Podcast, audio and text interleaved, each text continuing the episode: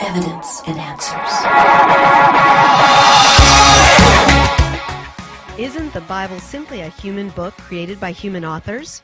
Hasn't history and science proven the Bible to be a collection of myths and legends?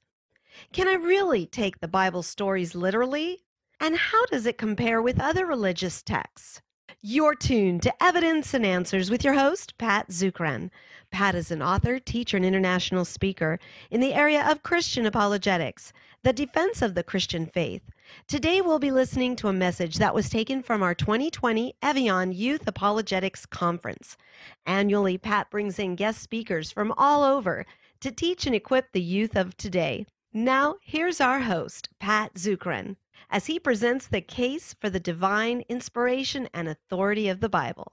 Well, we're really excited that you're here. Man, thank you for being here. You got people all over the world, part of the Evidence and Answers Network, praying for us and our time this morning. We're going to cover a lot of material this weekend. We don't expect you to get it all, all right? But we want to expose you to the compelling and powerful evidence there is for faith in Jesus Christ, in that our faith is not just a blind leap in the dark. There is compelling evidence for how we know Christianity is true, and it's got the best answers to the issues that you're going to face out there. And there is a powerful enemy out there that seeks to destroy your faith in Christ. We know statistics are showing us 80% of those who proclaim Christ in high school, 80% abandon their faith after four years of college. And that's one of the reasons why we're here. The number one reason is because their faith is completely dismantled once they get to high school and college because they're not prepared for the challenges that they're going to face out there. And for too long now, we've been sending our high schoolers into the intellectual battlefield with a pea shooter. And they're going up against high tech weaponry, intellectual battle tanks, and heavy artillery, and they are not prepared. All right? So we're going to cover a lot of material. We don't expect you to get it all, but everything we're going over is on our website here at evidenceandanswers.org. It's our radio show website. We've got interviews with top scholars from all over the world in Bible, in the world religions, in science, and the things that Clint talked about last night. All right, great resource for you there. You can listen to our interviews articles written by these great scholars, debates I've had with some of the most popular atheists that are out there. All right. And everything we're covering in this seminar is going to be on our radio show and on our website in about a month or so. Well, you know, I was in high school and I went to an Episcopal high school. We thought it was a Christian school. And, you know, growing up at the Episcopal school, I went there from elementary school all the way to high school, one of the top high schools here in Hawaii. And I always thought the Bible was just a bunch of fairy tales. You know, just a bunch of legends. You know, there's no parting of the Red Sea, and oh, that's just simply fairy tales that were handed down by tradition. All right, until finally someone decided to write it down, filled with just legends and exaggerations. And we thought the Bible was just a bunch of funny stories. You know, we never took it seriously. That's what the priests taught us. Well, when I was 17 years old, my friend on the baseball team, he was the third baseman, I was the shortstop, he kidnapped me and got me to church, and I heard the message of the gospel for the first time that the God of the universe loved me. Hey, there is a God who created the universe. He loved me. He wanted a personal relationship with me. And he had a calling and a mission in my life to find and fulfill. And I thought, wow, that's the greatest message I had ever heard. Well, the next day, I went to the school priest and I shared my story, and he just kind of laughed and he said, well, well, any religion is fine if you want to believe one. You know, take your choice, but no religion is better than the other. And I took Bible class, because we're all required to take Bible class at the Episcopal school, and we learned there's nothing special about the Bible. It's just a human book filled with myths and legends. There's nothing historical in there. There are naturalistic explanations. There's no crossing of the Red Sea. They simply crossed the lake at low tide when it was only two feet deep, okay, the Sea of Reeds. Jesus never fed 5,000. You know, what happened was Jesus shared his lunch with people. And everybody saw Jesus sharing his lunch and they said, Wow, look at that. And they all opened up their lunch boxes and began sharing with other. No miraculous healing. It was all naturalistic explanations for these. All right? The Bible wasn't written until hundreds of years after Jesus. And so as people pass down the traditions orally, they get exaggerated and, and all these stories, Jesus turning the water to wine, they're borrowed from Greek mythology. And I thought the case against the Bible just seemed overwhelming. You know, this is the most attacked book you're going to find, all right? Because the devil knows if he can destroy the foundation of our faith, God's word, then really we have nothing else to stand on.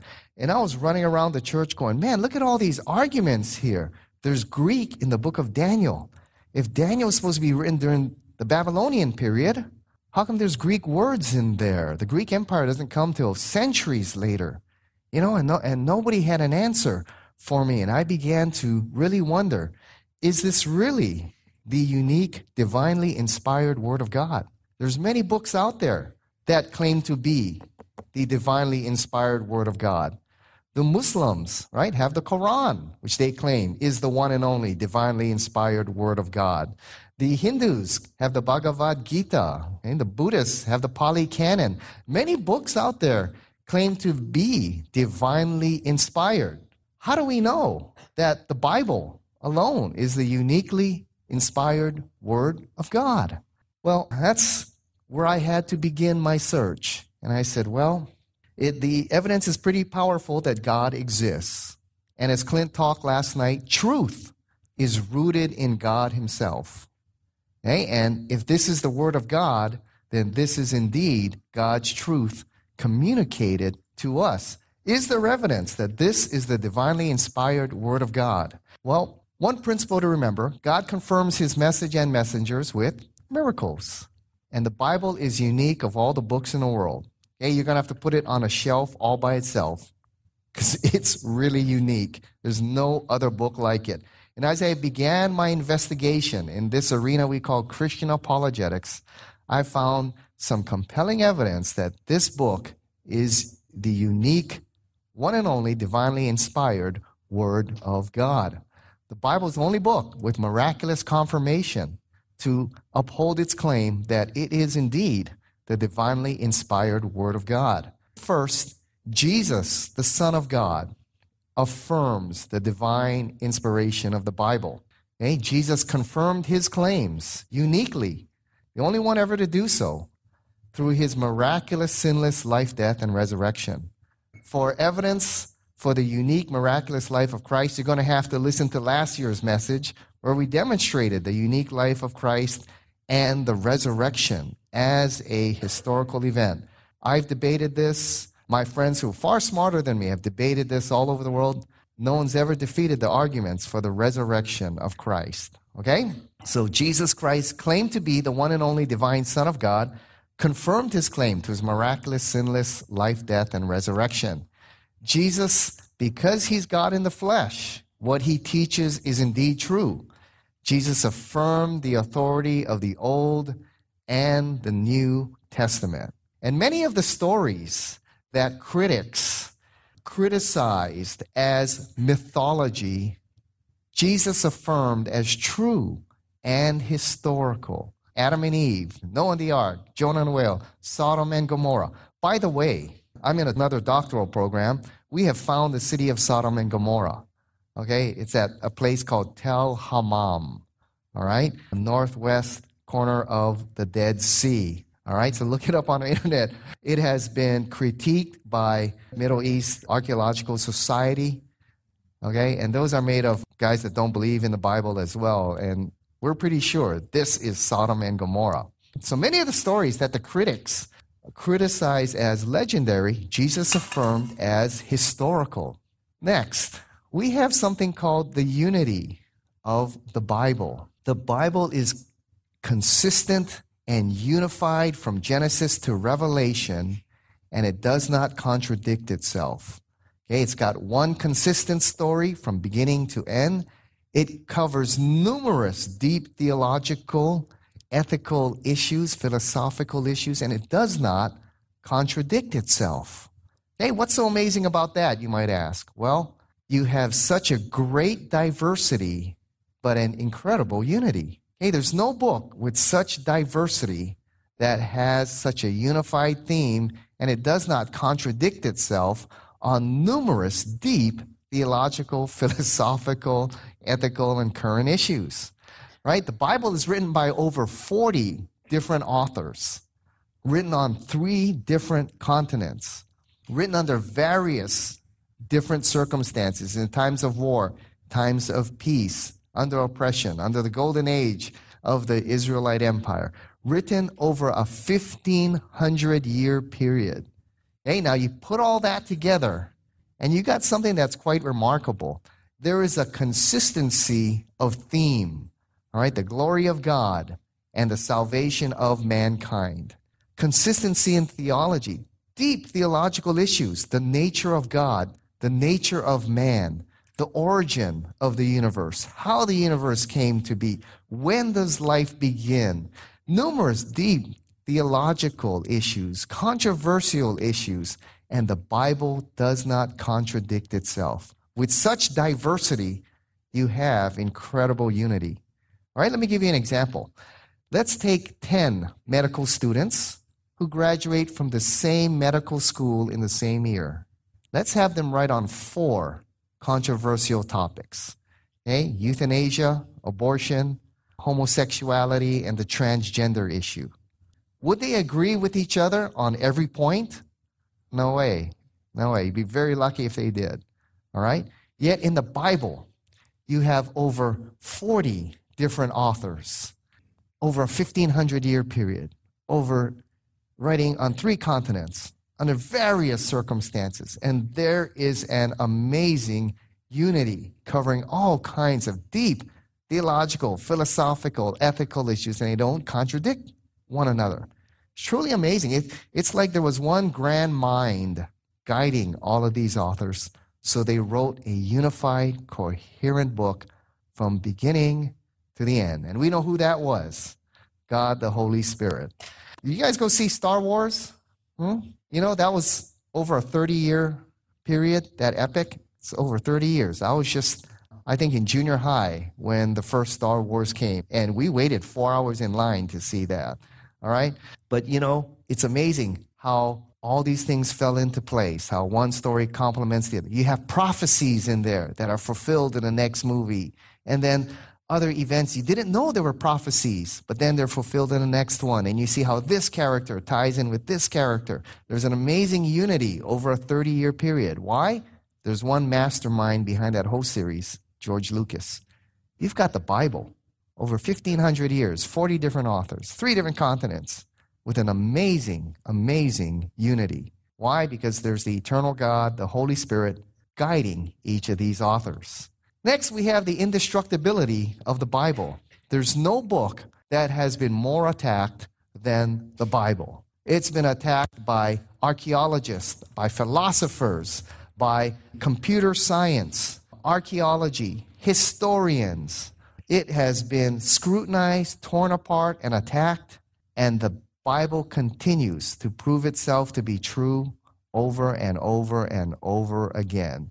No book has been so attacked like the Bible, yet it has been indestructible. Just as Jesus prophesied, heaven and earth will pass away, but my words will endure forever. Atheists like Voltaire and Karl Marx, father of communism, said one day the Bible will end up on the trash heap of humanity. All right, it'll be seen as an irrelevant book of mythology and legends. Well, the books of Marx and Voltaire and everything have not even come close to the power of the Bible, and it still remains the authority. The fact that it has been unshaken, undaunted for over 2,000 years tells you there's something special there. Okay? When I was in high school and college, we, we had to read a book, 66 Errors in the Bible, uh, written by the French Institute of Science. All right, and showed all the errors in the Bible and why it cannot possibly be divinely inspired. Well, guess what? Through archaeological research and historical study, each one of those have been answered. And guess what? You cannot find that book anymore okay, on bookshelves. It's gone. Right, but the Bible remains to be true. My mentor, Dr. Norman Geisler, talks about how the Bible has been attacked, most attacked book today.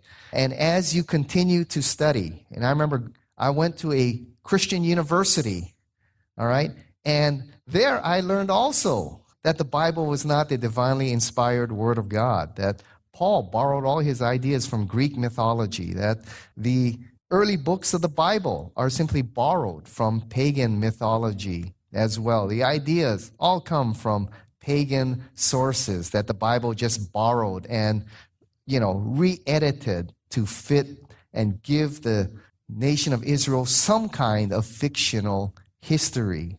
All right? And I saw my classmates, their faith one by one being dismantled by the professors. And then in the summer, I'd go to our Catholic university here to take classes. And I remember in class, you know, if you believed in the Bible, I was taking history class, if you believed in the Bible, you were like stupid. You know, you're treated like an idiot. You actually believe this thing. You know, it's one of the most attacked books you will find. Yet, although it has been attacked, it has stood its ground for over 2,000 years. Okay? No book has been able to stand this kind of scrutiny and stand its ground. That tells you there's something special, something unique about this book. Then we have the wonderful world of prophecy. All right? Only an eternal God can see the future perfectly with 100% accuracy. And in the Bible, there are hundreds of events, people, places that are predicted hundreds of years before they take place, and indeed it comes true. Often the Bible gives you a lot of detail about events that are going to happen in the future, and they end up coming to pass. And in the Bible, prophecy has to be 100% accurate. All right? And only a God who's outside of time and space, an eternal God, can see the future with 100% accuracy. Now, if I told you in 2020 a Republican's going to win the presidency, are you guys impressed? No, I got a 50 50 chance, right? But what if I told you, okay, in 2040, I told you the exact name of the guy who's going to win the presidency, what state he is coming from, how he's going to win, how much he's going to win by, what his message is going to be. You guys impressed? Yeah, because the more detail I give, the more likely I could be wrong. And how would I know such detail so far in advance? That's what we have in the Bible. The legacy of prophecy in the Bible, there's no other book like it. No other book that has the legacy of prophecy like the Bible. How many prophecies predicting future events are there in the Quran? Zero. Zero. How many in the works of Confucius? Zero. How many in Hindu scriptures? Zero. In the Bible, there are over 700 predicted events that have taken place, and they're predicted with great accuracy. Now, we could spend all afternoon here going over the prophecies, but we'll just go over a few, okay? And you can study the Word of God and find these prophecies on your. It's really exciting stuff to study. In the book of Isaiah, over a hundred years before he's even born, it names Cyrus the Mede, the king of Persia. And exactly what's he going to do? He's going to destroy the Babylonian Empire. He's going to set the Jews free without any ransom, allow them to return home to Jerusalem. All this events that he does are predicted over a hundred years before he's ever born.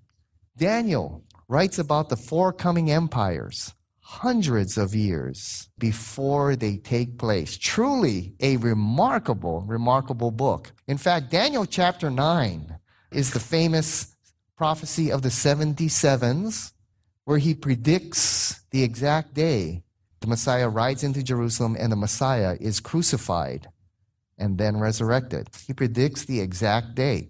Figure out the math on that, calculate it. I've done it for you there. He predicts the exact day of the arrival and the crucifixion of the Messiah in Jerusalem. Truly a remarkable prophecy. Here's one from Jeremiah 31 the fact that the nation of Israel remains to this day is fulfillment of Bible prophecy. The fact that they are back in the land of Israel is truly a miracle. If you study the history, they were exiled from Israel for nearly 2,000 years. And then right after World War II, 1948, they miraculously became a nation again. Just the fact that they are around is fulfillment of Bible prophecy. The Bible prophecy here says, until the sun, moon, and, and stars stop shining and the waves roar on the sea, the nation of Israel will be around. In other words, they're going to be around until the end of the age. All right? Now, if you told that to the Roman Empire that destroyed the nation of Israel, destroyed Jerusalem, and sent the people into exile for nearly 2,000 years, the Romans would have laughed. But Rome is gone, and Israel remains. If you told that to the Babylonians, okay, one of the greatest empires of the world that conquered the entire Middle East, all right, and destroyed Jerusalem and sent the people into exile into Babylon, if you said, Babylon's one day going to be gone, but that tiny nation of Israel shall remain, they would have laughed. Babylon's gone. They're in the sands of time. Israel remains. I was at the University of Hawaii speaking, and a Jewish girl came up to me after the talk and she said, You know, I don't believe a word you said. I said, Why not? She goes, I'm Jewish and I'm an atheist. Therefore, it shows the Bible's not real. I said, Well, why does that prove anything? And she said, Well, if anyone should believe in the Bible, it should be me. I grew up memorizing a lot of the Psalms. I'm Jewish. You know, the Bible's book of my people, and I don't believe it. So, therefore, it can't be true. I said, Are you sure you're Jewish? She said, Yeah, of course I am. My last name's Cohen, the priestly. Look at it. I said, You sure? She goes, Yeah. I said, You're fulfillment of Bible prophecy. She was completely stunned. She said, What do you mean? I said, The fact that your people, your nation are around is fulfillment of Bible prophecy. I showed her this passage. She had never seen it before. She was totally surprised. That tiny nation of Israel, why is it in the headlines all the time? Huh? Just tiny little nation in the Middle East. Oh, there's biblical, historical significance in God's plan to redeem the world. If you go to Israel today, this is the Eastern Gate, the Eastern Gate over there. Ezekiel chapter 44 says that the Eastern Gate shall remain shut until the return of Christ. And there's the Eastern Gate, and what do you see? It's shut. It is sealed shut by the Suleiman the Great, the Muslim ruler who came and shut the Eastern Gate. So when you go to Israel today, this is you know a picture I took If you go to Israel today, that's what you're going to see. The Eastern Gate, it's shut. Living testimony to the fulfillment of Bible prophecy. By the way, those white stones over there, what is that? You know? Any guesses? It's a graveyard. It's a Muslim graveyard. Why did the Muslims put a graveyard in front of the Eastern Gate? It's to block the Messiah from coming in to Jerusalem. There are over a hundred prophecies made of Christ hundreds of years before he set foot upon the earth. The Encyclopedia of Biblical Prophecy is a great resource for you there, and Christ fulfilled each one. It's truly amazing where he would be born, who his ancestors would be, how he would die, what kind of ministry he would have, that he would be betrayed by a friend for exactly 30 pieces of silver. Truly amazing. How many prophecies are there of the coming of the Prophet Muhammad? Zero. The coming of Confucius or Buddha? Zero. You have over a hundred of Christ that he fulfilled. No book has a legacy of prophecy like the Bible. No book comes even close. None. Now, when I'm on the university campuses, people say, Nostradamus, Nostradamus. He predicted the Twin Towers. He predicted Hitler. He predicted all this. He didn't predict anything. Read his stuff. There you go. This is the prophecy of Adolf Hitler. The Coming of Adolf Hitler. Read that one. Where do you find Hitler? Anybody? Hitler? Adolf Hitler. Huh? Pretty hard to find, huh? It's the word Ister there. Okay, because they say it sounds like Hitler. But if you read this in its context, it's not talking about Adolf Hitler at all. It's talking about the river Ister, which is the lower Danube. Okay, even Nostradamus scholars, like Ray Comfort here, says that. All right?